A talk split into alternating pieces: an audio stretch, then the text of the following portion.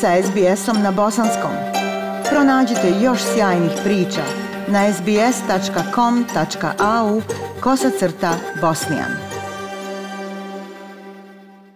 Slušate program SBS radija na bosanskom jeziku. Dok je svjetska pažnja usmjerena na humanitarnu katastrofu koja se odvija u Ukrajini, oni koji su pobjegli iz Afganistana prije više od šest mjeseci i dalje očajnički traže vize.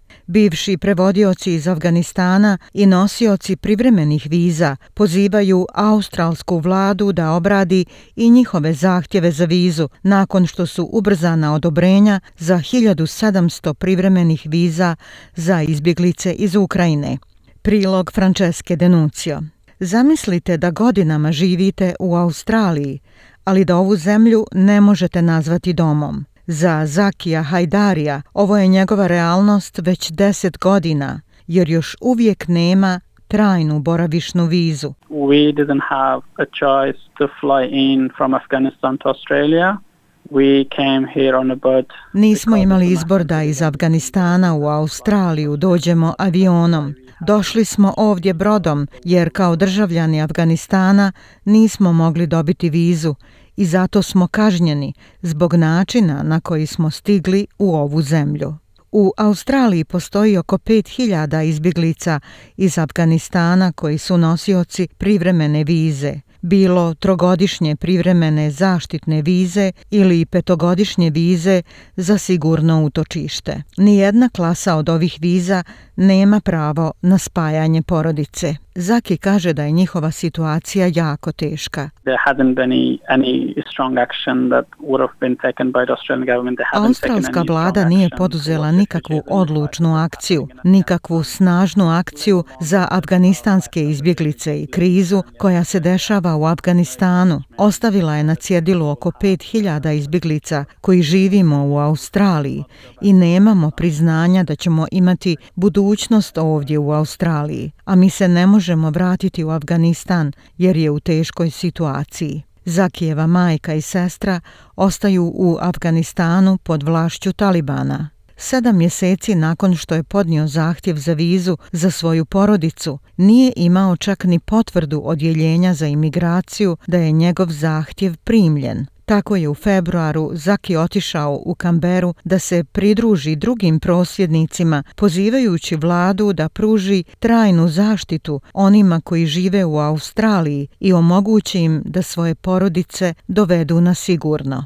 Fahim Ahmadi je bivši prevodilac odbranbenih snaga Australije i kaže Government should take, take action and help us because we help Australian military Vlada treba da preduzme akciju i pomogne nam, jer smo mi pomogli australskoj vojsci u Afganistanu i sada je vrijeme da nam australska vlada uzvrati pomoć. Samo želim da moja braća i sestre budu sa mnom ovdje. Želim da i oni žive dobrim životom ovdje u Australiji. Australija se obavezala da će primiti 10.000 izbjeglica iz Afganistana u naredne četiri godine u okviru humanitarnog programa i još 5.000 mjesta u programu porodičnih viza. Na saslušanju o procjenama Senata 14. februara otkriveno je da je Afganistancima kao dio odgovora izdato oko hiljadu viza.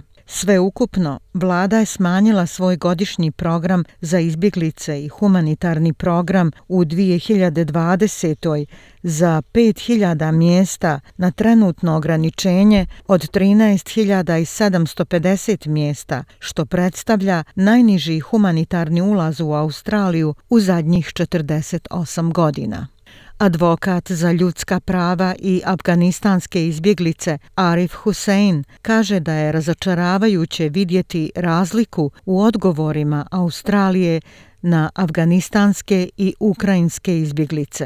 The Scott Morrison government, including Alex Hawke, have taken really swift action and quick action to respond to the humanitarian crisis in Ukraine and the crisis in Ukraine. That is really welcome. Vlada Scotta Morrisona, uključujući i ministra imigracije Aleksa Houka, poduzela je brzu akciju da odgovori na humanitarnu krizu u Ukrajini. To je zaista za pozdraviti, ali moramo imati dosljedan pristup krizama u inostranstvu i ne moramo imati selektivno saosjećanje prema stvarima koje se dešavaju u inostranstvu, posebno prema krizama u koje smo uključeni, kao što je Afganistan. Premijer Scott Morrison je bio prilično eksplicitan u vezi s tom razlikom. We have um, put to the top of the pile uh, all uh, Ukrainian applications for visas to come to Australia, some 430 Postavili smo na vrh prioriteta sve ukrajinske zahtjeve za vize za dolazak u Australiju. Oko 400 zahtjeva za stalnu vizu i ministar imigracije ih rješava prioritetno. Prošle sedmice gospodina Morrisona su pitali o dodatnom prijemu izbjeglica za Ukrajince, a on je tvrdio da će ih biti ako bude potrebno, kao što je to bilo za Afganistan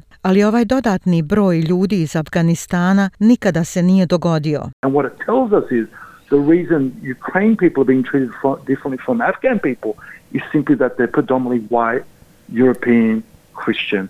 A ono što nam govori je razlog zašto su ljudi iz Ukrajine tretirani drugačije od ljudi iz Afganistana, jednostavno zato što su pretežno bijelci, evropljani, kršćani. Kako to objasniti hiljadama i hiljadama izbjeglica koji su zaglavljeni u limbu u zajednici? Postoji dovoljno mjesta i prostora za sve, ali nema za tebe jer nisi bijelac ili kršćanin.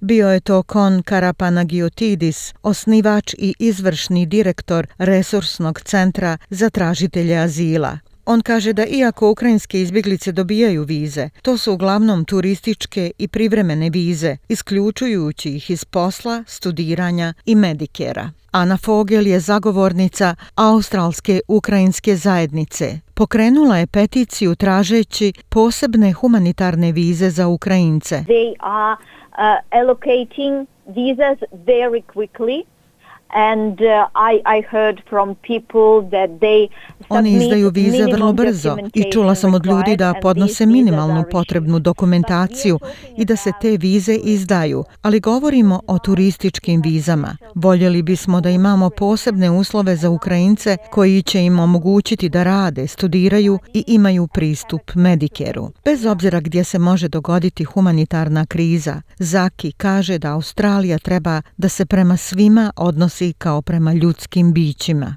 I hope that this war will, should prove to countries more that refugees could be anyone. They could be from anywhere. Refugee is a refugee, they need help. Nadam se da bi ovaj rat trebalo da dokaže državama više da izbjeglice mogu biti bilo ko, mogu biti bilo gdje. Izbjeglice su izbjeglice i njima je potrebna pomoć. Ovakav stav i emociju ponovio je i kon Karapanagiotidis. So I would love to see compassion and values and a government saying, yeah, we've got plenty of room, we're not going to discriminate and we're going to give people Zato bih volio da vidim suosjećanje i vrijednosti i vladu koja kaže da imamo dovoljno prostora, da nećemo nikoga diskriminisati i da ćemo dati ljudima ono što smo potpisali prije 60 godina, trajnu zaštitu, ponovno okupljanje porodice i dostojanstvo dok traže azil u ovoj zemlji. Ja sam Aisha Hadži Ahmetović. Ostanite uz program SBS radija na bosanskom jeziku. Like, share, comment. Pratite SBS Bosnian na Facebooku.